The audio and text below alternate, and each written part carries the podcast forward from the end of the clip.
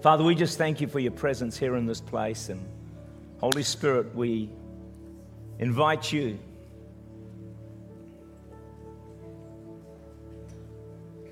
Thank you that you are here and that you are near.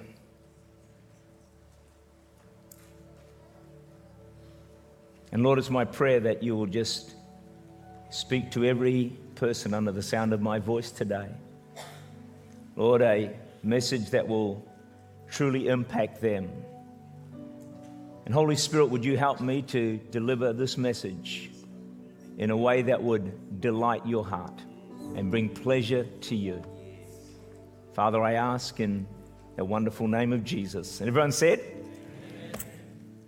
well, good morning, everybody, and I want to welcome all our campuses in this morning, all the way from Kaitaia down the island and over into Sydney. Welcome and thank you for joining us today. I should say, Happy New Year. Bit late, but better late than never. I've just uh, returned and had the most wonderful holiday I've ever had in my life. So I want to thank you for your prayers. There was all the usual stuff like, uh, you know, relaxing and reading and time with the grandkids and out at the beach, showing off my washboard abs. Gets a lot of attention. It's all over social media, I'm sure. I haven't looked, but I'm sure it is. And it was just, it was just great. But what made it so fantastic was extraordinary, really. The Holy Spirit gave me a great hunger for God. And I was able to spend significant amounts of time in prayer and in the Word. And God gave me these amazing revelations of how the Christian life and service is meant to be worked out and meant to be done. I remember praying and thinking, God, why didn't you show me this 50 years ago? I mean, 30 years ago. I'm not 50 yet. 30 years ago. why did you wait so long? As a result, I'm, I'm, a more free person today than I've ever been in my life because the truth sets you free. And as I stand before you today, campuses, I can honestly say that I'm closer to God today than when you last saw me. Getting closer to God is the ultimate achievement in life. Would you agree? This is the mountaintop. This is Everest. It doesn't get any better. And my prayer is that throughout the course of this year, you also will come into a relationship with God that will blow your mind. Doesn't matter how close you think you are to God, you're nowhere near what is possible. so this year, why don't you keep that thought in mind? In John 20, verse 19, the same day at evening, being the first day of the week, when the doors were shut, where the disciples were assembled for fear of the Jews, Jesus came and stood in the midst and said to them, Peace be with you. After the death of Jesus, the disciples were full of fear and locked away in this second floor room. All the statements of bravado, we'll never leave you, we'll die with you, we'll go wherever, that's all gone. They're locked away now and terrified, hiding in this room, locked in the four walls. The Church of Jesus Christ began with frightened disciples locked inside four walls. Sound familiar? Much of the church in the West today is still locked inside the four walls of the church. All those broken and lost people we need to reach are outside the walls.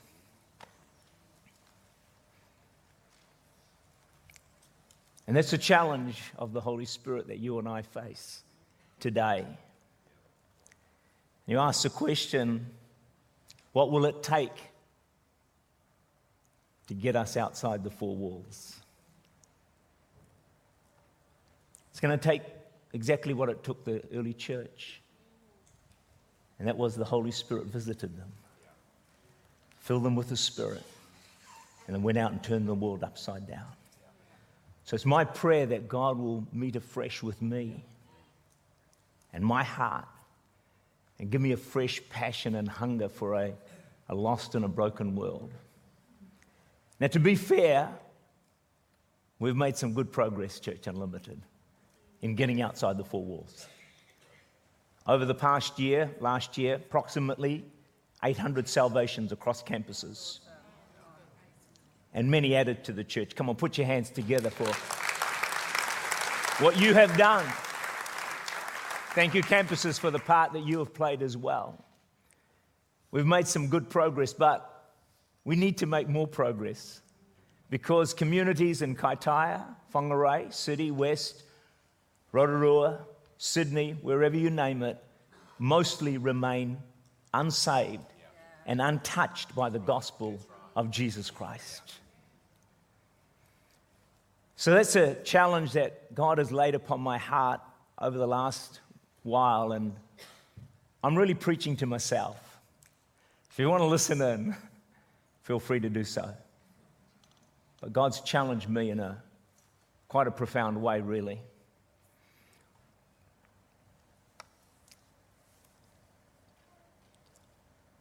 The Great Commission is not an option to be considered it's a command to be obeyed. That was from the words of the great China inland missionary, one of the greatest missionaries of all time, Hudson Taylor. He's been my champion for so long. And this is why we do New Zealand and beyond. It's our response to the command of Jesus to reach a lost world with his gospel. Our problems began in Genesis chapter 3, verse 6. When the woman saw that the tree was good for food and pleasant to the eyes, she took of its fruit and ate. She gave to her husband with her, and he ate. And the impact of the fall of man has been nothing less than catastrophic. No other event in the history of the world has resulted in greater disaster. And our world, which was designed to be heaven on earth, is now filled with wars, famines, millions of people dying, earthquakes, tsunamis, fear, hopelessness, homelessness, suicide, domestic abuse, brokenness. The list goes on and on. The misery that our world is today confronting is beyond comprehension and beyond understanding. Mental health, depression, loneliness, the things that you and so many people struggle with today came as a result of this fall of man in the Garden of Eden. And you see it daily on the news. And this phrase has been in my spirit for some time now that the earth is convulsing under the weight of sin. The earth is convulsing under the weight of sin. See, we Christians really are the only ones who understand what's going on, of why these things all been prophesied, by the way, in the Bible. And the world is doing everything in their power to make right what is wrong.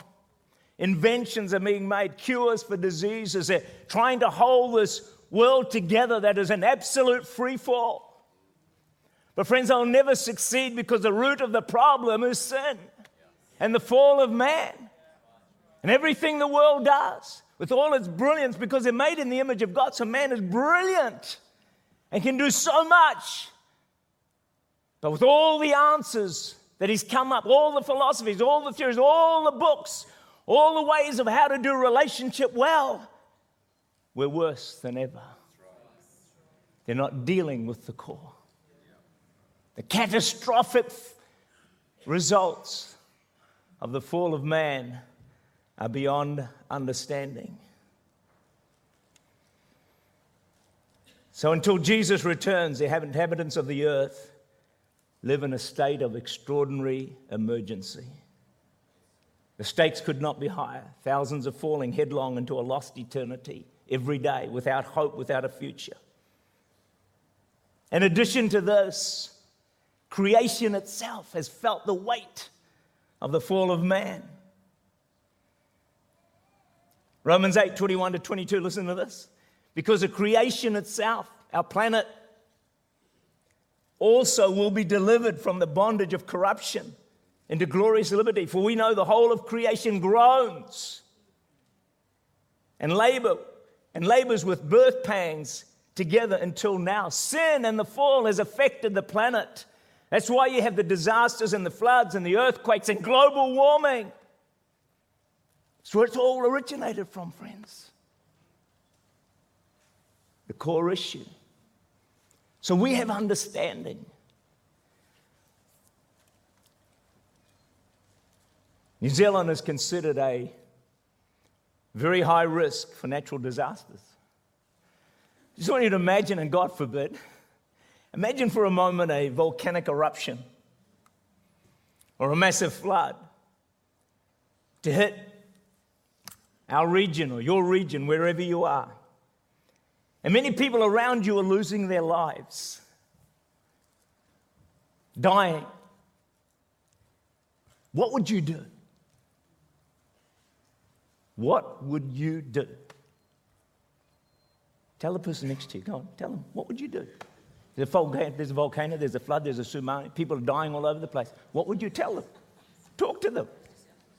Go to bed? What would you do? There's not a lot of talk going on, but there you go. Maybe there's more on the campuses. What would you do? You're sitting watching TV, you're having time with friends. There's a disaster. What would you do? What would I do? Well, can I suggest that no able bodied person would refuse to do all that they could to save as many as possible? Is that right? No one would feel they could stand by and do nothing. Because this is the accepted code by which society functions. The emergency for some becomes the emergency for all. No one talks of normal times until the emergency is over. Friends, we're not living in normal times. Masses all around us remain unsafe. This is the emergency of all emergencies. People who are not reached with the gospel will suffer a fate infinitely worse than death, a lost eternity separated from God in hell. Christians alone are in the position to save the perishing. And God is saying to me, Tak, you can no longer live as if things are normal. Nothing is normal. The lost are perishing, the unsaved are dying. We are in a state of emergency. I can no longer sit back and watch this world decline into the abyss. Times are not more normal. This is an emergency. And I must give all in my power and ability to rescue the perishing. To save even one from a lost eternity is worth it. Times are not normal, friends. This is an emergency. And an emergency for one is an emergency for all.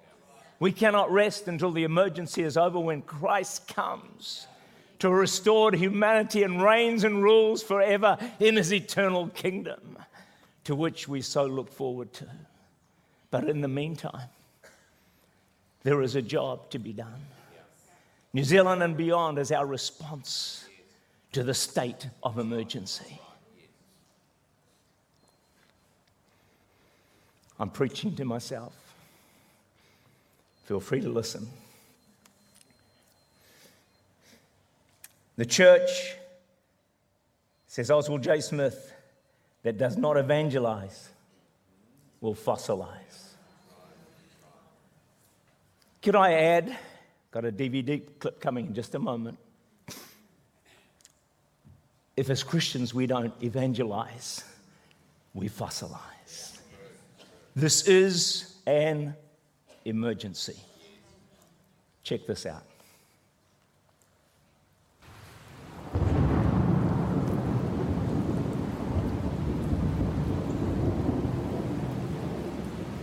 Job is not done in the world that Christ gave us to do, and the mandate is still binding on us today. That's why we speak of unreached people groups. That's the task of missions. It's not over. And that Jesus Christ is the only way to heaven. And the alternative is hell. And millions and millions and millions of people are on their way there, and we have the only means of escape in our heads and in our hearts. Jesus Christ. There are many prodigal sons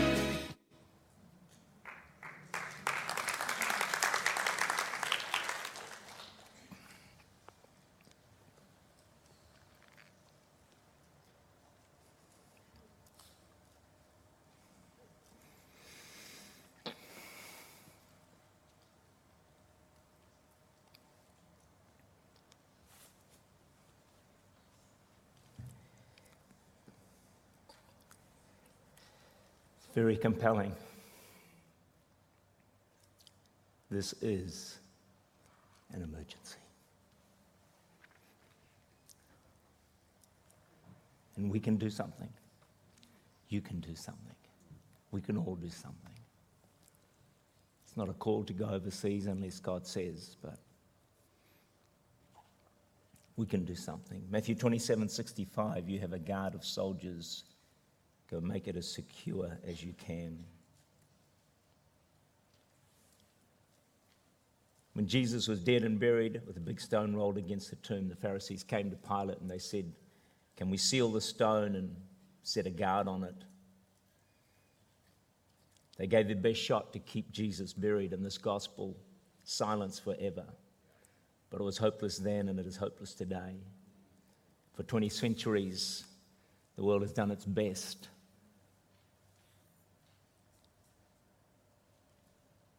to keep Jesus buried and the gospel silenced forever. It was hopeless then, it's hopeless today, as I said. For 20 centuries, the world has done its best to rid itself of Jesus, but they can't bury him, they can't silence him, they can't keep him down. No power on earth can stop the spread of the gospel of Jesus Christ. It can cross every barrier. It does not need a visa to get into any nation on the planet. Through you and me and the Church of Jesus Christ, this gospel will be preached in all the world. Then the end will come, and countless multitudes, no man can number, will be saved. Revelation 3 9 and 10. I looked, and behold, a great multitude, which no one could number, of all nations, tribes, peoples, tongues, standing before the throne and before the Lamb, saying with a loud voice, Salvation belongs to our God who sits on the throne and to the Lamb. We will get the job done. Here's a quote I heard recently the power behind us is greater than the task before us. that is good news, isn't it? So, what's our response to the state of emergency? I'll give you three or four points. Number one, start, get started. Do something. This coming week, do something, anything. Ring someone who's you haven't talked to for a long time. Maybe could be kind to a work colleague or someone on your street. Anything. Invite someone to church. The journey of a thousand miles begins with a single step. I'm just asking you to take one single step this coming week, and you will be underway, and then the Holy Spirit will come behind you and help you. Secondly, Jesus was a friend of sinners, and God wants us to have sinner friends. It's a bit of a shock, isn't it?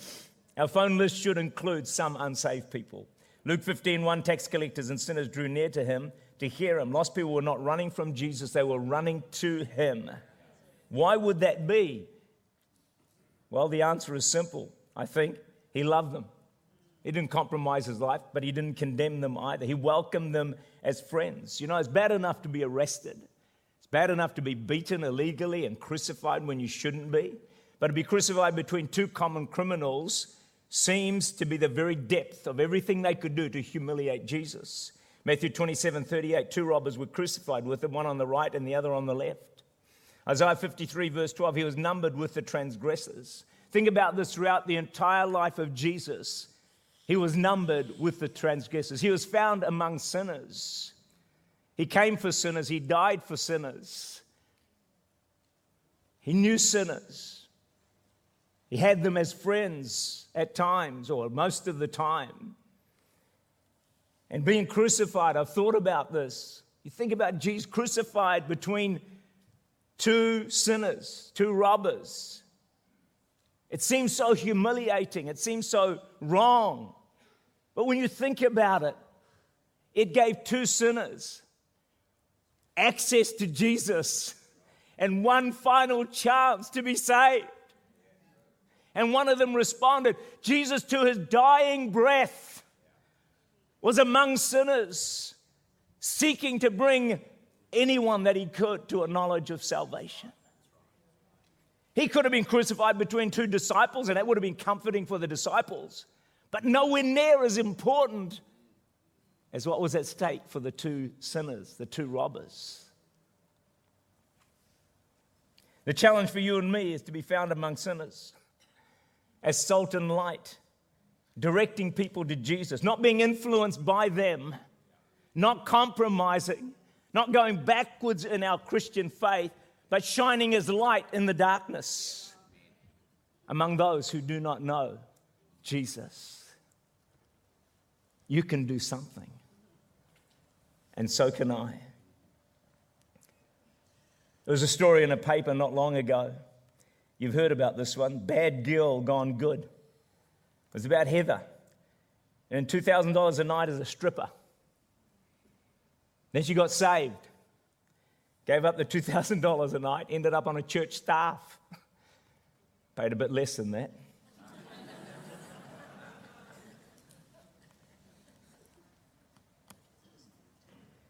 what would she do?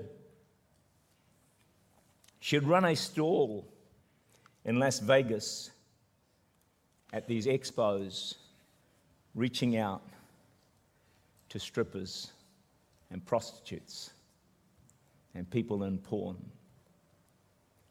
And she said her message was this she wanted them to know they were welcomed into church. That there was a place for them, that they would be loved and they would be accepted.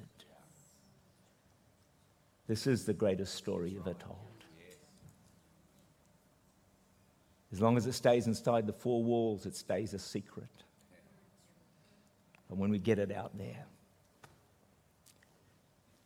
it can change and impact so many lives. That was Heather's story. That was her testimony. She went to a church which welcomed strippers, prostitutes, and she got saved radically. Friends of sinners, not compromising, not getting worldly, no, none of that. The second thing that Pastor Steve passed on this tip to me, he said, Know your testimony in 60 seconds. I said, Make a start. This coming week, why don't you write out your testimony in 60 seconds? Maybe how you got saved. Or here's a thought is what is the most significant thing Jesus has done for you?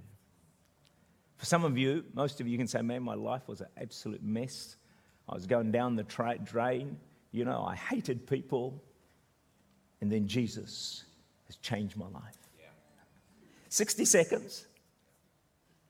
Everyone loves a feel good story, don't they? Mm-hmm. Everyone loves a story of someone's life who's been changed. How many of people your life's been changed through Jesus? Give me a wave. Write it out. Write it out and tell somebody. Find someone to tell. People will respond. But don't ever get into a debate or an argument with people because that will shut the door. I used to do that. I remember being out in the car park once, four guys, and I said, Do you guys know Jesus? They started laughing and mocking me. And I said, You guys, if you don't get your lives right, you're going to burn in the fires of hell.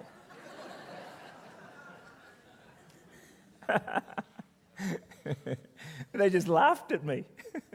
really, that didn't, didn't mean anything. I was, I was zeal without knowledge. So don't get into an argument. Don't get into a debate, all right? Because that will, I'll tell you, will shut the door. 60 seconds. Come on, write it out. I promise you, if you write it out and know it, God will give you opportunity to share it. He won't waste that. He'll back you up.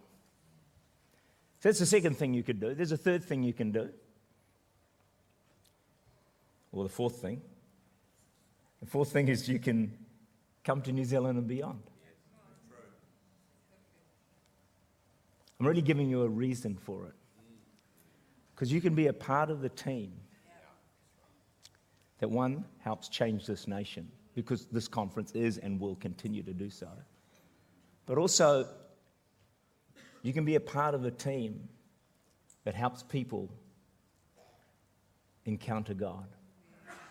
Maybe get healed, maybe have their breakthrough.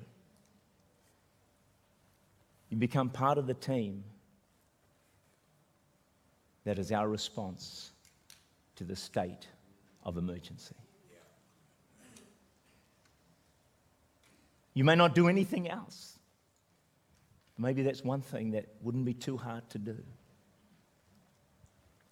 Be a part of the team, the response team of Church Unlimited across all campuses to this extraordinary state of emergency in which we find ourselves. I want us all to stand together. Campuses, please, wherever you are, stand with us right now. Because I wrap this message up, I want us to do something. My first point was a journey of a thousand miles starts with a single step. We're going to take a single step right now. Okay? I've got one minute, 46 seconds left on the clock. And I'm going to give you 60 seconds right now to pray for some unsaved or backslidden person. This is your response to the state of emergency. If you've not filled in this card, that's your response to the state of emergency.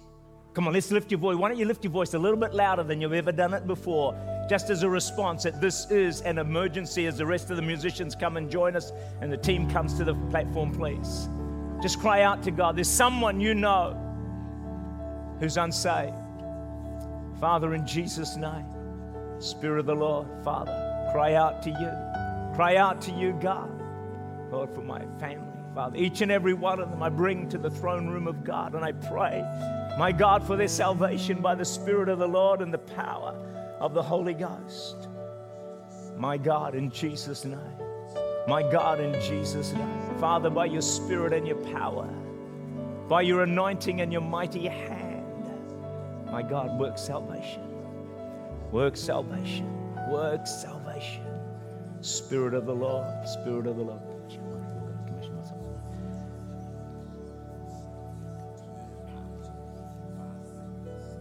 Thank you, Father. Thank you, Father. Keep praying for those folks, people. Fill in your cards, hand them in on the way out. And um, thank you, campuses, for joining with us today. It's been great to have you a part of the service. And I'll hand back to the campus pastors right now. God bless you all. Love you. Take care. Amen. Hey, don't forget, as we're going to